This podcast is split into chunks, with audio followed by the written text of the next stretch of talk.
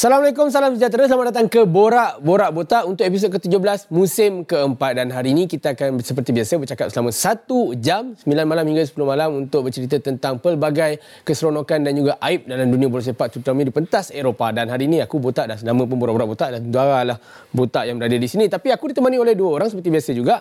Cuma ini rare uh, sebab kita dah lama tak bawakan pasangan ni sebenarnya. Kita gandingkan hari ini kita dapat jumpa uh, Wan Khairil Azwar, pengulas sensasi dan juga uh, Kamil, perektor grafik terkenal satu hari nanti. Ha, hari itu.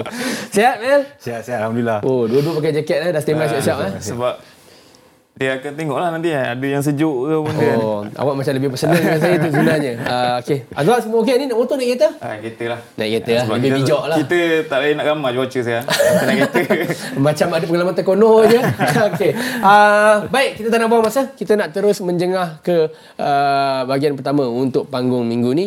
Jom, Liga Juara-Juara Eropah. Kita tak nak buang masa, kita nak terus mendengar juga uh, pasukan yang telah pun mengesahkan kedudukan dalam uh, round of 16 ataupun pusingan 16 terakhir daripada saingan Liga Juara-Juara Eropah ataupun UCL season 23-24. Ini adalah pasukan yang dah pun layak Uh, seperti biasa tak ada logo Man United dekat situ. Uh, itu seperti biasa bila pergi ke UCL pelengkap jadual dan juga uh, penggemar sijil kehadiran untuk Man United. Sama juga uh, untuk pasukan yang berada di tangga ketiga kerana akan menyertai saingan Europa League ataupun Liga Europa. Ada AC Milan Oh, nampaknya Newcastle United pun tak ada juga dalam list ni selepas kita dah dua kali roll dah gambar, gambar grafik sebenarnya. Tapi hakikatnya inilah yang berlaku dalam musim kali ini. Um, sebelum kita nak bercakap panjang tentang pasukan yang menjadikan banyak gol, tentang pasukan yang paling menyina, Azwar mungkin aku boleh start dengan kau. Hmm. UCL season ni, uh, kau rasa sebab Man City pun dah dah layak pergi round of 16. Possibility untuk dia orang ulang benda season lepas. Possibility eh. Sebab, sebab dia orang paling tunggu UCL kan dan dia orang menang UCL last season. Sebab kalau tengok uh, dia punya menang dengan EPL tu macam dah biasa kan. Oh, dah biasa. Sebab okay. kita tengok, yalah, uh, dia dominasi City dekat EPL. Tapi bila dekat UCL ni, ni yang tercabaran baru Pep kot. Kalau okay. dia nak kekalkan kejuaraan untuk okay. UCL ni. Nah, aku tengok pada kalau peringkat uh, grouping untuk City ni, um, meyakinkan lah, meyakinkan mm-hmm. untuk dia kekalkan. Tapi tengok daripada grouping dia pun tak adalah tough mana kan mm. uh, untuk City. Um, tapi untuk aku punya personal pendapat peribadi aku kalau nak mengatakan tentang uh, kemungkinan untuk City boleh kekalkan tu kita akan tengok dekat pusingan seterusnya nanti. Knockout stages. Ha. Sebab aku tanya soalan tu sebelum hmm. nak jawab Mel. Hmm. Sebab secara personal first half of the season aku still kata Man City 22-23 tu jauh lebih solid berbanding 23-24 dengan ketiadaan uh, Ilkay Gundogan yang dah belah hmm. daripada tim. Kevin De Bruyne long term injury. And then kita boleh tengok game EPL bila tak ada Rodri contohnya terus habis timpang. Even last season kita nampak John Stones boleh selit. Ada juga player lain contohnya macam Manuel Akanji boleh selit. Mm-hmm. tapi this season orang macam dah boleh baca benda tu. So that's why aku tanya soalan tu. Tapi aku tak tahu untuk kau bila cakap soal Man City and UCL hmm, apa yang aku nampak tentang uh, Man City ni Of course, aku agak setuju dengan pandangan kau bila dikatakan yang pasukannya lagi mantap pada tahun ni. Okay. Sebab kita tengok dengan adanya Haaland apa semua. Hmm. Tapi Pep perlu berhati-hati juga sebab dia kena tahu sebab Arsenal pun dah lepas ke peringkat selepas. Oh, oh, oh okey. Ah, okey. Itu, itu, itu sebab jarang berlaku. Jarang berlaku dan pertumbungan tu kalau kita dapat lihat dalam UCL lah, aku hmm. rasa lagi lagi dramatik lah kalau aku, kita tengok. Aku, aku suka bila kau dah mention pasal Arsenal di UCL sebab ada aku sempat collect beberapa data melibatkan pasukan di peringkat kumpulan. Mm-hmm. Ada tiga ataupun empat pasukan. Aku letak empat sebab ada dua pasukan yang berkongsi jaringan. Mm-hmm. Senang cakap top 3 tapi ada empat tim yang menjaringkan gol paling banyak di peringkat kumpulan. Kita ada Arsenal 16 gol, mm-hmm. 4 bolos which is 12 goal difference. And then kita ada Real Madrid uh, dalam grup C juara kumpulan C 16 gol uh, dia share dengan Arsenal. Mm-hmm. And then kat situ atas dia ada Atletico Madrid 17 gol, 6 bolos, 9 gol difference dan Man City. So senang cakap Arsenal, Real Madrid, Atletico, Man City. Talking about Arsenal lah mm-hmm. since kau adalah fans Arsenal. Kita kalau tengok uh, senarai penjaring gol dalam uh, UCL group stage mm-hmm. kita boleh tengok ada nama player Arsenal juga yang goal contribution mm-hmm. dia goal dan juga assist tapi secara jujur macam kita tengok sekarang ada Bukayo Saka mm-hmm. tujuh goal contribution lah. kalau kita panjangkan sikit list ni kita akan nampak nama Gabriel Jesus dia empat uh, gol dan juga 2 assist hmm. ataupun 2 gol 4, 4 gol 2 assist 6 6 gol contribution Senang cakap Bukayo Saka and Gabriel Jesus. Jesus. Tapi saya, kau as fan Arsenal, mm-hmm. kau nampak dua ni memang best player dalam squad Arsenal untuk group stage ataupun kau rasa ada player lain yang lebih lebih sebenarnya yang bagi contribution lagi besar kat tim? Sebenarnya uh, kalau tanya pendapat aku aku lebih kepada Bukayo Saka sebab okay. dia kalau kita tengok permainan dia dengan cara dia uh, gel dengan tim hmm. so dia banyak sumbangan dekat situ okay. uh, in, term, in term of selain daripada dua orang ni Jesus and uh, Saka aku hmm. lebih tertarik pada Odegaard Oh, okay. Odegaard uh, macam kita lihat dia memang uh, kata mastermind dalam permainan bila okay. dia orang bermain.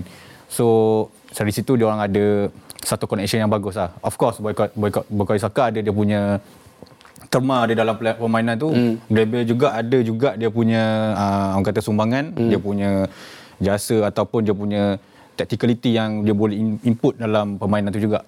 So itu yang aku nampak sekarang dalam oh, kalau, tu. Kalau cakap bab Arsenal lah kan. Mm. Bab Manda kan kami dah sentuh pasal Arsenal. Um, Bukayo Saka adalah salah satu orang kata tunjang dia lah. Okay. Selain daripada Odegaard and then okay. Gabriel Jesus. Tapi yang sedikit sulitnya pasal Arsenal di bahagian depan dia. Hmm. Kalau kita cakap pasal uh, Jesus lah.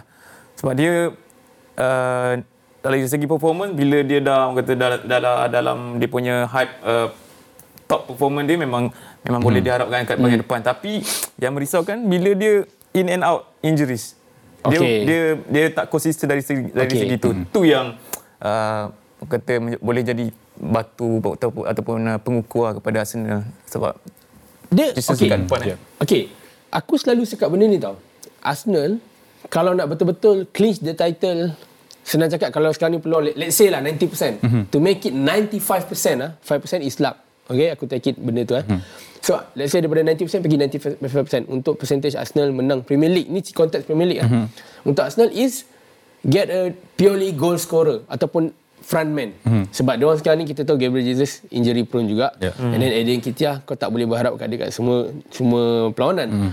Tapi hakikat dia benda tu macam kontradik dengan apa yang aku baru cakap tadi which is Arsenal adalah top 3 pasukan yang menjaringkan gol paling banyak di peringkat kumpulan. Pendapat kau untuk January transfer?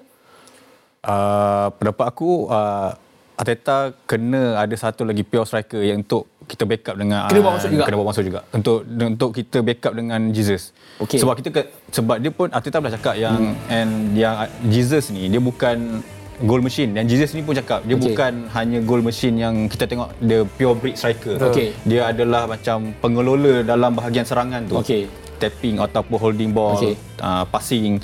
So dari situ untuk menambah lagi kualiti kualiti permainan ataupun seni permainan tu hmm. of course Arteta kena bawa satu lagi striker pure striker yang kita tahu memang kerja dia macam Halan contoh. Betul. Macam tu.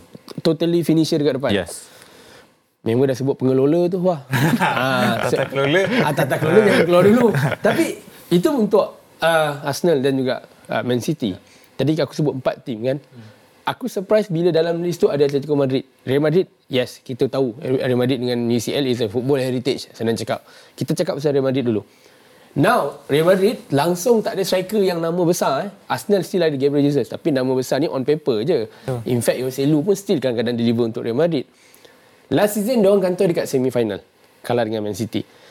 So this season sebab Real Madrid aku rasa kalau kita tanya Florentino Perez priority dia is La Liga ataupun UCL mm-hmm. aku rasa priority dia UCL tapi dengan tak adanya striker yang kau boleh letakkan totally kat bahagian depan 100% which is Jose Lu no disrespect untuk dia but again Real Madrid kita tahu frontman dia selalu nama-nama besar kan? Again balik konteks yang Arsenal tadi. Real Madrid kena bawa juga masuk Januari ni seorang pure striker lain. Kalau kalau untuk preparation betul lah memang dia nak hmm. dia nak balik uh, UCL memang kena bawa lah. Sebab ya yeah, kita tahu sekarang uh, belah kiri kanan dia memang solid. Mm-hmm. Okay. Ada Winnie, okay. ada Rodrigo. Rodrigo. Mm. Lepas tu tengah pula Jude memang okay. tengah Betul. kita berada dalam prestasi yang tengah memuncak. Mm. Kat depan tu je masalah. Betul kau cakap tadi uh, uh, Jose Lu memang uh, bukan apa kata seorang striker yang boleh diletakkan dalam dalam big match nak okay. kena harapkan dia. Mm. Sebab kadang-kadang dia pun uh, masuk 10 minit terakhir, 20 minit terakhir. Okay. Walaupun uh, kata dekat Spain pun dia mm-hmm. digunakan selaku penjalan utama kan. Tapi uh, even nama dia sendiri pun macam suka macam sebab kau kena faham sendiri kalau macam fans dekat Madrid sekalipun uh, nama kata nama uh, striker besar ni dah macam sinonim hmm. dengan dia orang. Okay. Uh, jadi aku rasa dalam uh, harapan fans Madrid sekalipun even aku rasa presiden dia orang sendiri pun tengah merangka sesuatu lah untuk dia orang bawa seorang lagi big big big name lah uh, dekat bahagian striker. Last part is Atletico Madrid kita pandangan skeptikal kita dekat Atletico ni is pasukan yang park the bus tau. Park the bus, kaki gaduh. Hmm. Biasa nampak dekat padang-padang sosial je dekat sekitar Lembah Kelang ni benda-benda macam ni. Tapi tapi Atletico Madrid dan juga Diego Simeone kita tak boleh lari daripada pandangan tersebut. But again, aku surprise bila dapat tahu dia menjaringkan 17 gol. Bila aku fikir, "Ih, gila dia orang ni yang skor banyak sebenarnya." And one of the biggest contribution dia orang is pemain yang sukakan offside dalam dunia bola sepak Alvaro Morata sebenarnya. Itu pun antara jenaka-jenaka yang masih lagi relevan untuk zaman sekarang ni. Tapi tak pernah UCL. Dia dah pernah pergi. Aku rasa 8-9 tahun lepas dia pergi final kalangan Real Madrid. Hmm. And again, tadi kita cakap Real Madrid, now Atletico Madrid wah. Kita tak macam again untuk aku aku tak expect dia menjadikan gol. Bermaksud sekarang ni dia masih berteraskan counter attack dan uh. cepat. Tapi untuk kau, bila cakap soal peluang Atletico Madrid, adakah ada segala pelengkap untuk sampai ke quarter final, semi final? Tapi ending dia as usual kat situ je.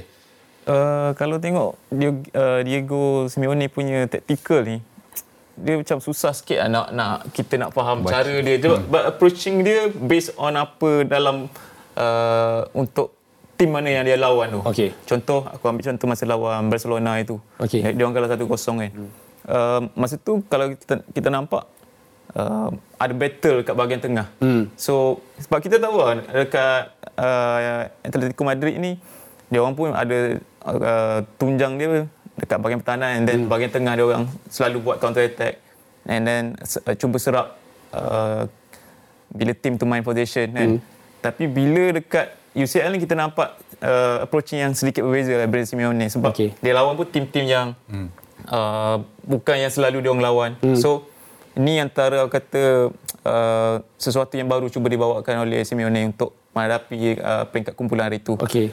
So bila peringkat kalah mati nanti uh, kita tak tahu lagi dia orang lawan lawan dia orang lawan ah, apa. Dia kan. belum diri. Uh, so andai kata dia orang akan lawan satu lagi big teams dekat hmm. dekat round of 16 nanti uh, kat situlah aku rasa baru-baru boleh nampak macam mana uh, laluan seterusnya untuk Atletico Madrid?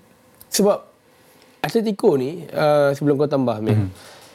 again striker dia dia orang hilang Joao Felix tapi dia orang berteraskan uh, Morata Memphis Depay belum get at his best aku rasa best player dia di season aku kena bagi kredit dekat Antoine Griezmann contohnya main yang sampai ketak Saul Niguez kalau Memphis lain dah injured Saul Niguez tetap tak duduk tengah dia tarik Griezmann duduk tengah punya tahap best player dia punya level kat Atletico tapi untuk kau Meh. Apa yang aku nampak dekat Atletico Madrid ni, dia ada satu uh, orang kata macam spec tau, macam okay. template. Okey.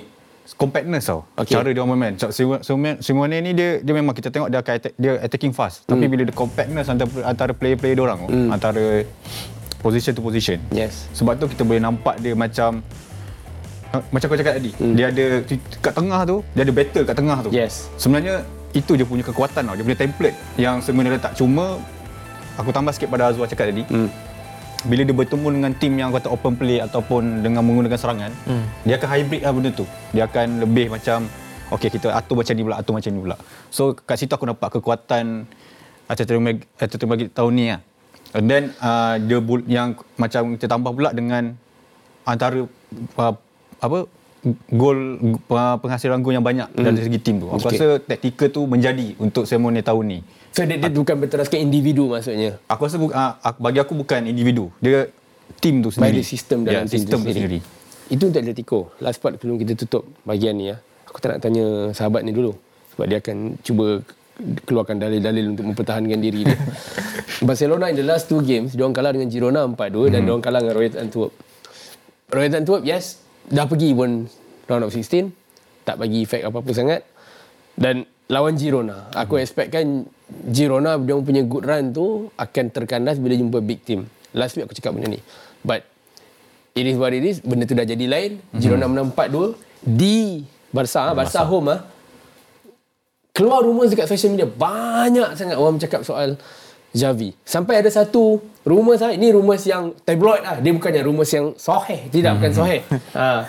Tapi rumor kan tabloid. Yep. So, ada satu rumor tabloid ni sampai ke tahap cerita pasal game uh, Barca nak pergi ke Royal Antwerp.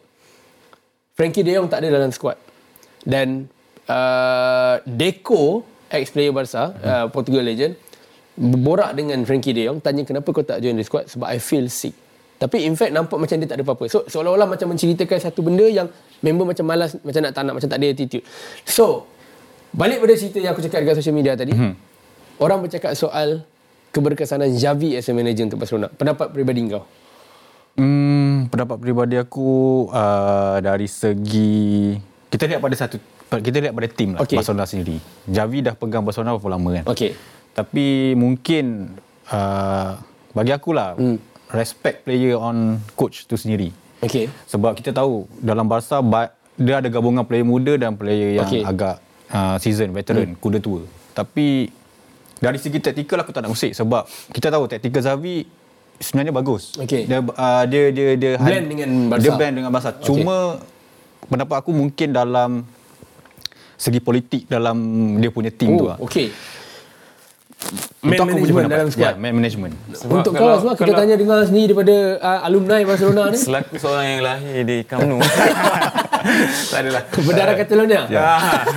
apa ni kalau kami cakap tadi lah pasal apa ni uh, dressing room. Dressing room. Hmm. Oh tak respect Zavi sebab dia pernah dia sendiri pun pernah cakap dia paling pening kepala bila ada member-member lagi dalam tim. Hmm. Uh, contohnya? Contohnya sekarang ada Sergio Roberto lah. Okay. Antara estimate. Ya, estimate. Okay. Lepas tu yang pernah main dengan dia. Sebab uh, kalau tengok sebenarnya ada fan-fans kata dekat dia yang Xavi ni jenis yang pilih bulu, suka hmm. yang hmm. dekat uh, pemain Spain saja. Hmm. Okay. Even sekarang pun nampak dia, dia akan bawa uh, apa player-player dari Spain juga uh, untuk join Barca. Hmm. Uh, tapi Uh, dari sudut lain juga kalau kalau kita nampak Zavi try benda ni secara perlahan tau bukannya macam uh, secara drastik untuk buang bekas-bekas member dia contoh okay. macam dia buat dengan Jordi Alba okay. uh, PK hmm. uh, lagi uh, CJ Busquets uh. even aku pernah ada, ada baca satu Zavi sampai macam menangis-nangis lah untuk uh, nak bagi tahu ke dekat dekat Alba ni yang hmm. dia dah tak tak ada tak nak guna dah Alba. Okay. Ha sampai tahap Tapi sebab salah. Ha sebab salah dia Friend punya zone dia yeah. kena lock. Ha. Sebab dia takut mungkin kena remove dari grup WhatsApp ke apa nak tahu lah. ha tapi sampai sampai tahap macam tu. Ha tapi bila bila cakap pasal dua kekalahan turut-turut ni ha, dengan Girona, ibu aku tengok game lawan Girona hmm. sekali pun. Is it really bad game? Uh, ke tak? Dia macam mana? Dia sebab game tu open open game. Memang okay. Girona buku, pun bukannya jenis memang bertahan ke apa tapi bila dapat peluang tu terus gol. Okey. Ah ha, terus gol. Tapi bila bila aku nampak satu tahap tu bila Javi dah panik, ni salah satu kelemahan dia mungkin. Okay. Bila dah dia dah, dah macam panik dengan situasi ketinggalan, kau kena score, kau kena cari gol. Hmm. Dia dah start buat apa pertukaran yang macam kau rasa eh yang luar kotak. Luar kotak. Balde tiba-tiba main as a uh, centre back masa tu. Uh, okay. Lepas tu dia tinggalkan Cancelo belah kiri. So mm-hmm. benda tu benda tu yang exploit lagi Girona untuk score goal. Yang gol ketiga, gol keempat itu aku tengok. Kalau tak salah aku game tu shots Barca lebih 25 Yes. Kan? And salah satu penyebab lagi ketumpulan kat bahagian serangan lah sebab kita kena kena faham Lewandowski bukannya Lewandowski mm-hmm. zaman dia dekat Bayern dulu. Oh, even bukan Lewandowski yang baru sampai last season. Betul. Sekarang kalau aku tengok Lewandowski sekarang memang totally lost lah. Even dia dapat peluang depan gol sekali pun susah. Boleh boleh jadi benda tu 80% 80% boleh gol tapi sekarang ni 80% 80% yang bukan gol boleh jadi macam tu diharapkan uh, Kamil tabah dengan keluhan sahabat kita dekat sini. Ini lebih kepada keluhan.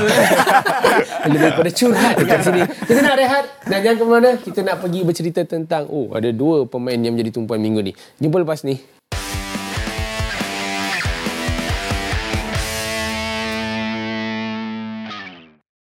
ada sedikit peringatan juga melibatkan borak-borak botak dan juga semua program yang ada di Explore 802. Korang boleh stream melalui podcast uh, boleh dengar dekat Spotify, Apple Podcast, uh, maksudnya untuk BBB, uh, bola itu live BDB semua kau boleh dengar kat situ. So sambil-sambil drive, sambil-sambil nak tidur, mungkin boleh letak kat tepi telinga dengar suara abang Dik. Uh, macam itulah. Okey, kita tak nak buang masa. Kita nak menjengah ke bahagian kedua untuk panggung minggu ni dan jom player of the week. Selain pernah dikokak di bahu oleh uh, Luis Suarez waktu Piala Dunia 13 tahun lepas, uh, pemegang uh, master untuk business admin hasil daripada perkahwinan melibatkan pasangan yang uh, bekerja sebagai pakar tulang dan juga business uh, background.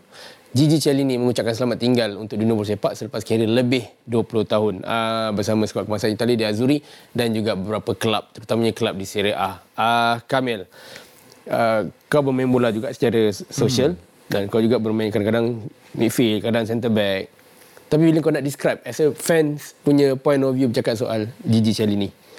Uh, bagi aku dia ni antara aku punya pengajar bila aku bermain di center back. Oh, sebab kenapa? aku asalnya bukan bermain ini macam cerita pasal Disney pula eh. Oh ya. Yeah. Tapi aku nak aku nak awak nak curhat juga dekat sini. ini macam kita nak macam mana kita dapat inspirasi ah, daripada pemain okay, bola. Okey, okey. Uh, aku bukan pemain yang dilahirkan untuk bermain defender tapi oh, okay.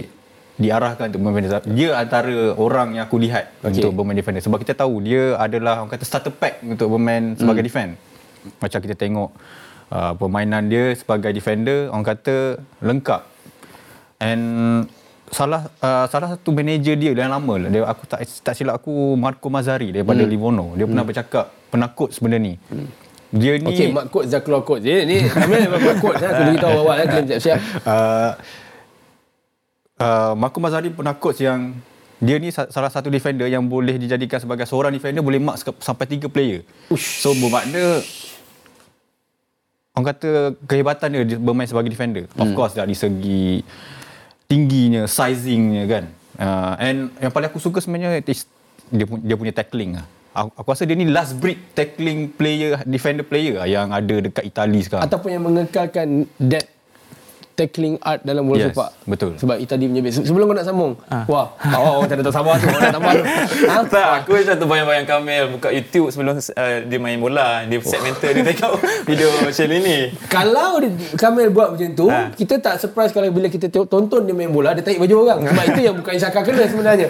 Nah, aku ada lakukan siapan di laman X dan ya. mungkin kita sempat screenshot beberapa, mungkin lebih kurang 2, 3, 4 dan kita nak terus bacakan dari belakang ni selepas apa yang aku tweet tu sebenarnya ada reply daripada Riff Dogs uh, dia kata Giorgio Scavini dan juga Federico Gatti. Uh, boleh jadi pengganti kali ini pair untuk Itali tapi kena bagi peluang lah lagi 2-3 tahun. Jauh lagi panjang masa ni sebab seorang umur 25 seorang umur 21 22 je lebih kurang. Dan momen yang diingat dia tarik Saka punca England kempunan tak merasa Euro. Tapi untuk this is Mirfan uh, dia kata Scavini. Again dia mention juga Scavini player daripada Atlanta player muda Atlanta tu boleh pair dengan Bastoni uh, Inter Milan untuk skuad Itali. Kalau nak cerita tentang pengganti untuk kali ini nampak lebih solid berbanding pair Bastoni dan juga HRB HRB ni aku tak tahulah. Dia ni dah tua tau sebenarnya. Still mm-hmm. lagi umur dia bawa 2-3 tahun je aku rasa. Setahun 2 tahun je dengan uh, kali ini melainkan kalau tadi nak main back 3 at the back and then bolehlah pairkan ketiga-tiga player itu itu yang first. Yang kedua pula aku rasa mungkin ada lagi uh, kita boleh terus bacakan. Yes daripada Nabi MBA eh apa daripada Nabi itu awak uh, Luzan Nausi bercakap soal dia kata tinggal ayat botak pasal Mak Yo dulu Masa kau sekolah, Mak Yong main bola, kau dah habis sekolah, dah kerja, Mak Yong masih main bola, sama macam Kelly ni. Dan aku sekolah dengan nama dia, sampai umur 30, dia masih lagi main dan baru bersara. Longevity at its best. Dan last, last sekali daripada Amin Mazli, masih ingat lagi trio squad Itali dulu. Kelly ni, Bonucci, Barzagli. Yes, ni adalah tiga kereta kebal, antara yang terbaik. Buat masa ni, tak ada lagi calon pengganti yang setara. Kemungkinan Alessandro Bastoni in few years, tukang boleh sampai ke tahap tu. Wah, dia dah mention dah. Kelly ni, Bonucci, Barzagli. Ini trio yang sempat kalau main major tournament, aku rasa World Cup 2010 2014 sempat. Hmm. Tapi 2010 2014 sudah tak lepas group stage.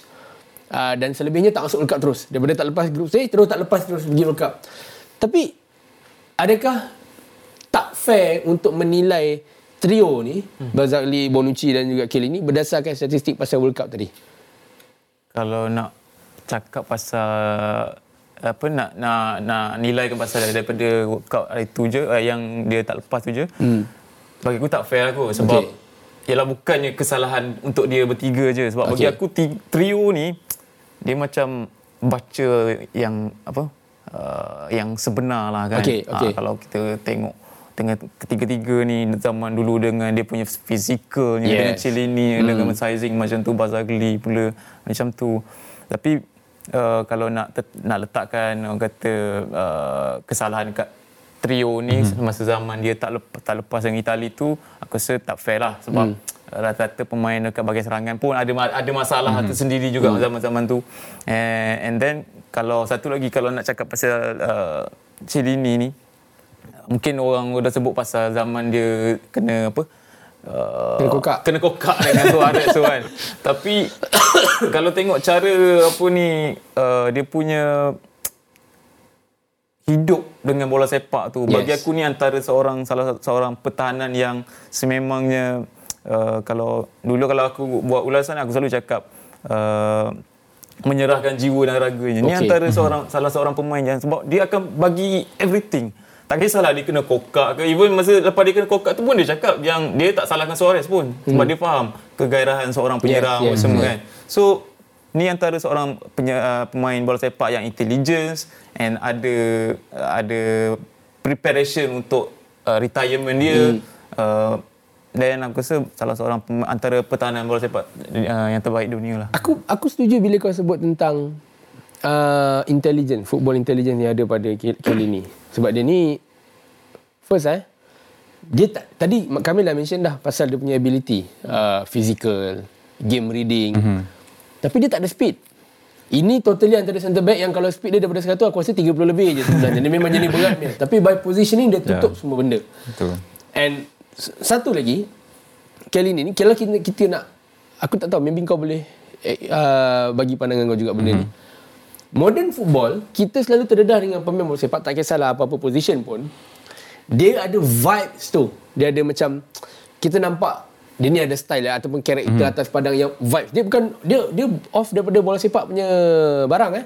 Contohnya dia kita akan ingat dia dengan dengan baju mm. masuk dalam Philip Lam contoh uh, kalau 10 20 tahun lepas daripada 2000, zaman awal 2006 macam tu Philip Lam kita akan kenal dengan JC masuk dalam contoh Azpili Queta okay. masuk dalam tu yang cerita pasal baju masuk dalam yang jenis uh, Jack Grealish contohnya. Dia punya stocking dia mesti akan bawa daripada car. Mm-hmm. dia semua vibes melibatkan play bola.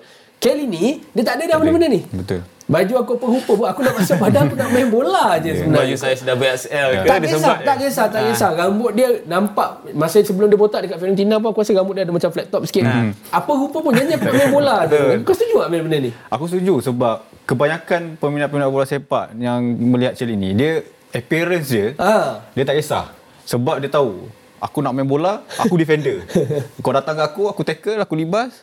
Itu kerja aku. Tak, uh, sebab memang aku tengok aku tengok sebelum-sebelum ni mana yang orang kata uh, Cellini ni cara permainan gaya ke hmm. apa ke rambut uh, pang apa tak ada. Hmm. Dia memang orang kata purely kalau orang tengok macam hmm. tu dia pergi pasar kan. Uh. Eh dia ni uh, main rugby ke main apa sebenarnya bola sepak defender. Uh, orang yang kita tengok macam bukan ke arah appearance lah. Okay. Dia punya dia totally dia tak ada fikir pasal style. Dia tak ada fikir pasal style. Rupanya plot twist tu uh, uh, vibe dia rupanya. sebenarnya lah. Sebenarnya. Sebenarnya dia tu. Okay, tapi sebelum kita tutup cerita ni ya. Andrea Bazzagli, again. Leo Bonucci dan juga Chiellini. Memang kita cakap pasal Chiellini, tapi kau personal preference, kau prefer mana dalam tiga orang ni? Aku Macam aku, hmm. aku prefer Bonucci sebenarnya. Sebab? Aku rasa in terms of, maybe aku ambil part yang vibes tu, sebab even masa Euro dulu pun ada keluar ada satu artikel tu cerita tentang uh, part of this uh, part of influence uh, Leo Bonucci kat dressing room untuk mm-hmm. skuad Itali. Secara dia bagi shout kat all the teammates. So maybe sebab benda tu lah. Tapi aku memilih Leo Bonucci. Kelly ni is a very good player tapi aku memilih Leo Bonucci kalau pun tak tiga orang ni. Aku tak tahu kau. Aku pilih Steve pilih Kelly ni. Kelly ni? Hmm. uh, aku aku nilai dari segi secara keseluruhan. Bukan sekadar di, di atas padang tapi okay. di luar padang. Uh, dari segi segala-galanya. Sebab salah satu benda yang aku tertarik pasal Kelly ni uh, kalau tak silap aku dia ada uh, join program dengan Fifth Pro Mind uh. the Gap untuk tarik macam uh, player-player yang nak uh, hmm. nak nak ke proses retirement. Oh. So dia nak dia nak bantu player-player yang uh, kata dah nak bersara macam mana kau nak susun kau punya financial. Okay. Sebab dia uh, dia punya orang kata niatnya adalah untuk nak elakkan uh, benda-benda yang macam ni lah. sebab kau umur 20 kau dah banyak duit hmm. kau enjoy tiba-tiba dah nak retirement hmm. kau tak ada duit so hmm. benda tu dia tak nak ada player-player yang ada depression semua dia nak elakkan benda tu so aku rasa tu antara nilai tambah yang buatkan aku lagi suka dekat dia ni beri kemanusiaan yang kau suka yes, kat dia yes. kau Min? aku Celini juga oh, okay. sebab uh, aku dapat apa macam mana nak cakap uh, kau defender uh, and dia dah beberapa, beberapa kali, beberapa kali okay. dia dapat best player dekat Itali oh. okay. as, as defender. Hmm. Okay. So selalu orang dapat best player is mesti striker, midfield, midfield flank, score, uh, flank. Okay. Tapi ni defender. So nilai dia tu orang lihat macam kalau orang kata macam mana dia macam defender kau dapat best player. Of course dia vibe tu besar. And Of course dengan kejuaraan dia dekat Juventus kan. Hmm. Berapa kali dia dah uh, Juventus champion and dia pun ada involved dalam tu. And of course Euro dia menang juga. So bagi aku aku pilih dia. Dia seorang defender package lengkap dengan kejuaraan yang dia ada. Of course retirement dia memang kata besok perfect tu lah. perfect. Dia bangun esok aku senyum lah. Aku dah dapat apa yang aku nak. Uh, siap boleh tolong orang lagi macam yes. Azwan yeah. cakap tadi. Dari segi pendidikan kita dah cerita benda yang manis, kita kena jengah benda yang pahit pula. So sekarang ni kita nak cerita tentang uh, satu pemain yang berada di Serie A juga. Uh, kalau kau seorang pengu- uh, agent untuk Victor Osimhen, mm-hmm. kau berani ke tak suruh dia tinggalkan Napoli sekarang? Berani ke tak? Berani. Berani. Kau Azwar? Hmm. Ataupun belum lagi? Kau kena akan pastikan dia masih lagi duduk di Itali. Kalau aku jadi agent uh, Osimhen? Uh aku suruh aku suruh dia keluar. Suruh dia keluar. Kau berani untuk suruh dia keluar. Yes. So dua-dua setuju untuk cakap dia kena keluar. Yes. Jom, kita tak nak cerita banyak. Kita nak pergi ke bahagian berani ke tak Vitor Osimhen. Jom. Aku dah bercerita juga dekat laman X tentang pemain yang baru bergelar pemain terbaik Afrika untuk tahun 2023 kehidupan dia agak kecil uh, waktu kecil di kota Lagos bukanlah benda yang menyeronokkan sebenarnya. Kena tolong mak aku ada letak kesiapan tu dekat laman X. Dan kita boleh jengah juga terus uh, screenshot yang kita sempat capture bercakap soal uh, apa yang aku siap uh, letak di, di laman X dan juga reply daripada orang. Dan datanya kali ini daripada Ajangz ataupun Akil Shah Cakap soal Victor Osimhen. Untuk umur 24, 24 ni Dia banyak klub yang nak pakai Mamat ni. Cuma kena pilih yang sesuai dengan cara permainan dia. Klub-klub Eropah dia still boleh tak apa Cuma masuk EPL tu agak merisaukan. Pasal di Itali totally different Dengan di England. Uh, Mel, lagi kau jawab yang tu eh. Mm. Okay Osi, uh, untuk Ivan Mias uh, 94. Osimhen baru sign kontrak baru dengan Napoli, release clause 130 hingga 140 juta euro. Club yang desperate striker dan ada financial capability je yang boleh beli dia. Arsenal takkan keluar lagi 100 juta untuk player. Chelsea mungkin boleh tapi masih dalam limit financial constraint baru. Uh, Real Madrid je mampu tapi perlu ke? Perlu ataupun tidak? Itu yang dua yang pertama. Dan mungkin kita boleh terus yang lain kalau ada. Uh, yes, di sana datang daripada Arik Shade. Osimhen terkenal dengan style of play yang suka press dari atas. Player yang willing untuk berlari untuk dapatkan bola dan create space untuk teammates. Sesuai dengan tim Newcastle. Tapi itulah ada Isak kat sana. So next team maybe Arsenal. Boleh benchkan Jesus. Okay. Pada pendapat aku lah botak daripada Akmal Adli Osimhen ni patut keluar dari Naples semasa lepas case dia itu. Yes uh, pergi berkelana dekat Eropah try ada league Premier League club confirm berebut nak dia ni sebab dia ada speed finishing physical strength pun not bad. Tapi Mel hmm. cakap soal tadi yang uh, Mamat tu sentuh tadi. Hmm. uh, Osimhen dan juga uh, perlu tinggalkan Napoli. Kenapa kenapa kau kau rasa dia perlu tinggalkan Napoli? Macam kau cakap tadi tak. Okay. Aku sama balik. Okay. Uh, sebab macam kau cakap aku jadi agent kenapa aku berani untuk okay. buat dia keluar. Salah satunya of course on personal terms. Okey. Dia pergilah ke Arsenal. Tu satu. Okey. Okey, daripada segi permainan dia of course kita boleh tengok Osimhen memang seorang player yang orang kata deadly striker. Okey. Dia ada dribbling, dia ada holding player, dan strength. And of course dia punya finishing pun memang kata superb. Cuma bagi aku dengan umur yang ada sekarang, hmm. bagus ada keluar untuk pergi ke liga lain. Tak semestinya di EPL. Maybe Spanish League ataupun mana. Tapi yes. untuk kita tengok betul-betul dia punya performance, dia punya orang kata intensity yang dia boleh pergi, tahap hmm. mana dia boleh pergi, of course Premier League. So dia, uh, of course dengan gameplay yang laju, robust, hmm. apa semua kan. And setiap permainan ataupun setiap perlawanan yang akan jumpa berbeza dengan apa yang dia ada di Itali. So bagi aku uh, Osimhen patut keluar dan berkelana tak. ataupun mencuba dengan pengalaman baru yang ada. Tapi daripada Arsenal point of view kau rasa Arsenal akan keluarkan duit. Tadi Mamat kata dia tak rasa Arsenal akan keluarkan oh. another 100 million. Aku agak sanggah benda tu sebenarnya oh, sebab okay. uh, Arsenal mengeluarkan 100 juta untuk ambil uh, Declan Rice. Okay. Yang sebelum ni kita tahu Arsenal takkan keluar duitnya lebih sebanyak tu. Ah uh, sebab sebab dia ada uh, zaman tu pula zaman bapak dia zaman bukan bapak anak dia, dia take yes. over yang bapak dia so macam kita tengok macam uh, apabila Arsenal beli Declan Rice so, hmm. so kita tahu dia orang ni sanggup berbelanja so okay. ada hasil dia ada hasil hmm. then not not apa possible dia uh, Arsenal mampu untuk ambil Mamat ni sebenarnya uh, so kita akan tengok ah benda tu sebab sekarang ni bola sepak dia dah bukan macam kalau bayar 60 60 juta is dah besar. Hmm, Sebenarnya hmm, hmm. 100 juta ke atas tu mampu milik orang cakap. Yes. Ya. Untuk sambung balik kalau apa yang kami cakap sebab uh, tadi tadi kita sembang pasal Arsenal apa ni nak kena harapkan Jesus saja hmm. lepas tu kena perlukan ada dinamik kat bahagian serangan. So ni antara profil yang baik lah untuk Arsenal tapi okay. aku sebenarnya setuju dengan apa yang dekat tweet uh, tadi tu dia cakap okay. Arsenal nak ke keluar lagi hmm. 100 juta. Ya, okay. aku faham kami cakap dia pernah keluarkan 100 juta untuk Declan Rice. Tapi okay. nak ke dia orang keluarkan lagi 100 juta okay. ha, untuk player yang macam ni. Walaupun aku kata memang dah dah tunjukkan dah ada profil yang bagus dah, dah ada uh, resume yang bagus dah hmm. dengan rekod goal scoringnya. Tapi aku still rasa dua pasukan yang mungkin dia akan pergi adalah Madrid ataupun Chelsea. Ooh. Chelsea salah satunya sebab dah ada duit lah. Tapi hmm. melainkan ada financial constraint hmm. tu lah okay. kan uh, dia, tu pandai-pandai lah tak boleh nak, nak pusing nak, pusing, pusing dia, dia, okay, dia, pernah pusing kan? Dia, uh, pernah dia, dia, dia memang pusing. Yeah, dia, memang pusing. dia, akan pusing. uh, untuk tak, silap sebelum ni 7-8 tahun dia tarik 13 tahun lah. Kontrak so aku nampak tu antara dua tim yang uh, sesuai hmm. and then mampu untuk release clause yang 120 tu. Okay kita aku bukan nak ketepikan borak pasal Chelsea dan juga Victor Osimhen uh-huh. tapi bercakap soal financial punya mungkin boleh terikat dengan FFP so aku ketepikan dulu hmm.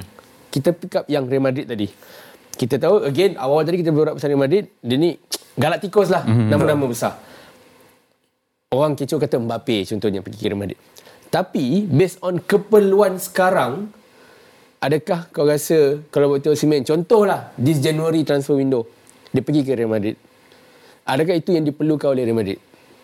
Ni. Ha, ha. Aku seni. Ni. Kalau nak compare dengan Mbappe dia dengan lambakan player yang dah ada sekarang dekat Madrid. Hmm. Mbappe, yes, dia boleh main center forward tapi hmm. dia lebih kepada seorang yang Belah kiri. cut inside. Okay. Jenis yeah. jenis Thierry Henry hmm. dulu kan. Okay. Ha, jenis yang macam tu. Bukannya pure number 9 tapi ni memang orang kata tinggal sekarang ni uh, dekat Madrid ada satu orang kata Loophole lah. Loophole? Okay. Ah, ni. Oh, ni. Ni. Missing puzzle lah. Missing puzzle hmm. ni. Walaupun aku selaku ngata rival dekat uh. ni La Liga. Ah, ah. Awak dah curhat tadi, saya faham. Awak dah curhat tadi. Tapi, aku rasa ni lah. Kalau untuk Madrid, lengkap lah kalau dia ada Kau setuju, Mel, yang ni? Aku setuju sebenarnya. Tapi, Tapi dia nak still lah kat Arsenal. Tapi kalau boleh, pergilah kat Arsenal. Sebab... Okey, jangan. Okay, okay, aku, okay. aku nak tanya satu benda. Okay. Tak tahu kau akan stick ke tak? Sebelum kita tutup cerita ni. Okay. Victor Osimhen ataupun Ivan Toni? Wish. Agak. Sebab Ivan Toni pun rumah ada ya, betul. Arsenal nak kan? Ha. Ivan Toni ataupun Victor Osimhen? Kalau dari segi pendapat aku lah, hmm. aku lebih kepada Ivan Toni. Sebab? Se- sebab dia dah ada pengalaman tu sendiri dekat Premier League. League. Yes. Sebab risiko tu ada. Okay. Cuma kita kena kurangkan risiko tu. So Ivan Toni is the best. Okay. Kalau contoh Ivan Toni ke tempat lain, ha, inilah inilah dia. Sebab kalau lagi satu, kalau Evan Tony datang, senang. Papa David Raya senang nak lombol. Dia dah kenal lama kan? Alright, kita dah tutup cerita Victor Simen dan juga uh, segmen Berani Ketap minggu ni. Kita nak rehat kejap. Sebab perlawanan yang kita mungkin dah boleh menggagap apa yang bakal jadi ujung minggu. Tapi itulah perlawanan tumpuan. Kita rehat kejap. Jumpa lepas ni.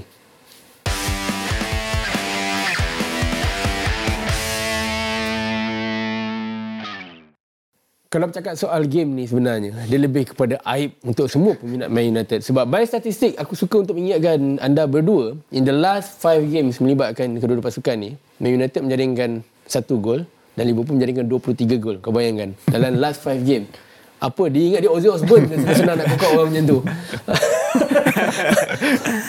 Tapi tumpuannya every single game akan tertumpu pada satu player. Mo Salah. Musim ketujuh dia di Liverpool uh, tiga kali menang Golden Boot. Mm-hmm. Uh, pernah jadi sekali Player of the Season di Premier League. Tapi sebelum ni, aku rasa sebelum last season uh, ataupun sebelum last two season, aku tak sure mana satu. Salah satu lah. Orang bercakap Mo Salah ni kalau lawan Man United, dia tak score. That game, that season, dia terus score. Dan sejak pada tu, dia score for fun lawan, uh, lawan Man United. itu, itu aib dia sebenarnya. Tapi untuk cakap soal minggu ni, Mel. Mm-hmm. Liverpool, Mo Salah dan juga Man United. Mm. Uh, untuk engkau, adakah tumpuan tu akan still bagi kat Mo Salah ataupun tidak dia akan jadi game tempat training untuk semua pemain Liverpool. uh, of, of course kalau kita tengok uh, perkembangan semasa Liverpool dengan EPL sekarang memang kita tengok dia dah uh, dah kembali mendapat rentak dia. Yes. Sebab kita tengok dia dah start uh, dia dah start suka balik. Last minute dia boleh score. Dia uh, boleh dia boleh comeback. Okay. So macam untuk kita tekankan on Mo Salah uh, dia apa yang aku lihat sekarang dia dah dia dah lebih matured. Dulu okay. kalau kita tengok dia kalau dengan Mane dia akan carry game, dia akan score apa semua. Sekarang ni dia more tu lagi pada orang kata momentum untuk mencari ruang kepada kawan dia untuk atau partner dia untuk score. Okay. So dari situ kita boleh tengok dia punya uh, matured maturity dia dalam hmm. permainan. Okay. Uh, of course bila dia bertemu sekarang ni peluang untuk perempuan dia bertemu dengan Man United aku rasa uh, Manchester United perlu banyak berdoa lah untuk game ni. Bukan perlu perlu perlu prepare banyak, kena banyak berdoa. Banyak berdoa sebab sebab kita tahu sekarang ni dia orang tengah momentum hmm. and Manchester United kita boleh tengok sekarang sorry tak eh? Nah. dia cakapnya aku dah lari dah. dia, dia sekarang tahun? di zaman yang orang kata paling bawah sekali. Kocak-kacik lagi uh, dengan dari segi Tapi team. aku nak sanggah lah yang tu. Uh, yang mana? Aku tak setuju bila Kamil cakap sekarang ni Man United di zaman yang kocak-kacik. Apa beza? Sebelum-sebelum ni. Memang dah lama dah zaman tu dah lama dah. Dia satu je nanti kalau untuk game ni, ha. kalau andai kata MU nak menang lah, ha. jangan skor dulu. Ha, Liverpool sekarang tengah ada tabiat orang skor dulu lawan tim dia dia akan buat comeback dia menang. Tak payah goyang kot. Sebab ha? MU nak skor pun payah ha. Lagi satu aku nak ingatkan kau. Bila bercakap soal Man United. Itu tadi cerita Liverpool sikit dah masalah. Bercakap soal Man United. Kebayangkan best player kau adalah Harry Maguire sekarang ni. Yang bertahun orang maki yang fan uh. MU duk maki-maki kata dia ni lah peti ais lah mm-hmm. apa mhm. benda semua. Dia adalah best player Man United. Last game lawan uh, Bournemouth lawan Bayern Munich dia antara yang main dengan elok. Uh, kalah 3-0 lawan 1-0 uh, lawan Bayern Munich kalah 1-0 dia main elok. Lawan Bayern Munich dia main kejap je lepas tu dia dah kena keluar. Dan disebabkan tu sekarang ni best player kau yang sedikit bukan kata best player kan dapat award player of the month itu okay. untuk Premier League. kan MU dapat 3 award yeah. terus kalah 3-0. Kau bayangkan. Tapi now best player tu pun injured. Sekarang ni kalau nak cerita pasal injury dalam squad Man United, aku tak suka nak bercakap pasal benda ni sebab benda ni aku rasa dia berkaitan dengan semua structure yang melibatkan Man United sebelum-sebelum mm-hmm. ni. How your your team doctor works, how your team operate semua. Tapi ini adalah list untuk pemain uh, Man United yang injured sekarang. Uh, Luke Shaw, uh, belum tahu lagi. Aku rasa kemungkinan besar tak main juga. Tak yang confirm tak main. Malaysia Diallo ni semua bukan yang first eleven yang menjadi favoritism ada dalam dunia Erik hmm. Ten Hag. Tapi Lisandro Martinez tak ada, Casemiro tak ada, Mason Mount tak ada dan Bruno Fernandes sampai ada orang keluarkan rumours tau. Member sanggup ada collect yellow masa lawan Bournemouth semata-mata tak nak jumpa Liverpool. sampai ke tahap tu sekali. Tapi lah aku tahu Man United last collect result positif dekat Anfield aku rasa 2015 ke 2016 dah hmm. lama dah.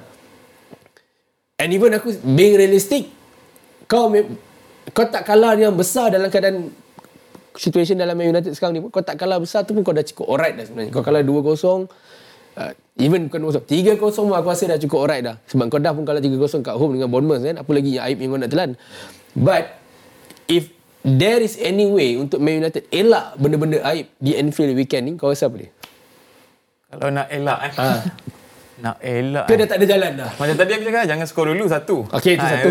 Yang tu satu lah. Tapi itu memang tak boleh pakai sebab memang tak skor.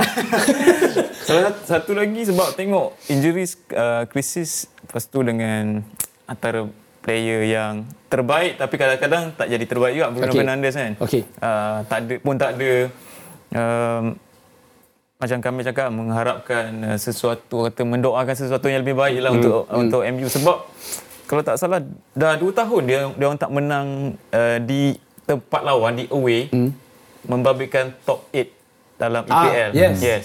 So benda tu benda tu sendiri pun kalau dari segi psikologi, dari segi preparation untuk game dah dah dah bermain-main dalam fikiran player hmm. dan manager sendiri. Boleh ke nak nak pecahkan benda ni kan hmm. dengan player yang macam ni dengan Uh, prestasi Liverpool pula hmm. walaupun sekali lagi orang kata game ni main 12 tengah tengah hari kat sana uh. Uh, tu pun orang kata salah satu benda yang memberi kesukaran sebenarnya untuk okay. uh, Klopp okay. tapi dengan kesukaran yang ada dekat MU sekalipun sekarang okay. ni aku rasa still ada kelebihan untuk Liverpool aku cakap macam tu hmm. kalau lah aku nak ambil hati penyokong Man United contoh eh hmm. if there is any way untuk Man United collect at least elak aib ah bukan collect point collect point tu peluang ni memang sangat kecil based on Liverpool punya uh, environment eh sorry Anfield punya environment dan juga Liverpool punya current form tapi kalau nak mengelak benda yang malapetaka yang paling teruk sekali aku rasa Man United kena start bermain not individual. Sekarang ni segala masalah ni antara dia punya root dia is individual. Mm-hmm. Berapa kali game lawan Bournemouth dan juga lawan Bayern Munich Contoh lah, aku bagi situation Diogo Dalo. Hmm. Dia boleh square the ball dalam kotak kotak penalti, hmm. tapi dia pilih untuk shoot. Kau tak gunakan response violence contohnya. End up member tu yang nampak bodoh. Member tu yang nampak macam flop of the year yang teruk-teruk umat lah. So aku rasa alang-alang orang tengok game ni dalam keadaan tak ada harapan untuk kau, kau buat je lah benda-benda yang macam tu. Itu je aku rasa cara yang ada untuk Man United. Curahan hati ke? Alah. saya dia ikut-ikut dengan awak ni sebenarnya. Tapi untuk kau Man, kalau ada cara untuk Man United? Uh, bagi aku, kalau sekarang ni dengan ada krisis macam ni, uh, aku rasa Ten Hag kena back to basic. Okay, uh, maksud kau? Maksud aku dari segi taktikal tu. Okay. Dia ada player-player dia yang dia boleh diharapkan. Okay. Of course dengan ketimpangan injury yang ada. Okay. Uh, Of course lah. Macam bagi aku taktikal tu uh, contoh kita akan bertemu dengan Liverpool. Kita tahu mm. Liverpool punya combination of player semua dah tengah solid kan. Mm. solid. So uh, Manchester United perlu bagi aku lah dari segi taktikal solidkan di bahagian yang perlu disolidkan. Okay. Contoh macam contoh senang cerita kita macam ni lah. Park the bus dulu. Kita tengok macam mana dia absorb nak dia dulu. Absorb dulu. Tapi kan pernah aku aku tak ingat tahun bila, musim bila uh, situasi macam ni juga. Uh, Liverpool tengah on form, MU tengah tak berapa cantik tapi game tu MU menang. Uh, aku tak sure bila tapi tu kat Old Trafford tak uh, Old Trafford. Hmm. Tapi ni ya macam aku cakap tadi lah. Rekod kat away pun tak tak berapa cun untuk Sebab Anfield tu suka untuk aku mengingatkan hmm. bila kau dekat tunnel tu dia bukan tulis welcome to Anfield tau. Dia tak welcome pun kau. Dia tulis this is Anfield. Kat kau faham tak? Kau faham tak masa aku? Yeah. Ha, dia tak cakap welcome uh. to Anfield. Tak ada welcome to Anfield. Tak ada. Dia tak welcome kau pun. Dia letak this is Anfield. Tapi malangnya bagus juga masa mencemburui kita ni sebab dia dah banyak aib dah bercerita ni sebenarnya uh, kita dah sampai ke penghujung untuk hari ni uh, thank you man sebab uh, masih berminat untuk berkongsi tentang Arsenal, Ivan Toni dan juga Victor Osimhen.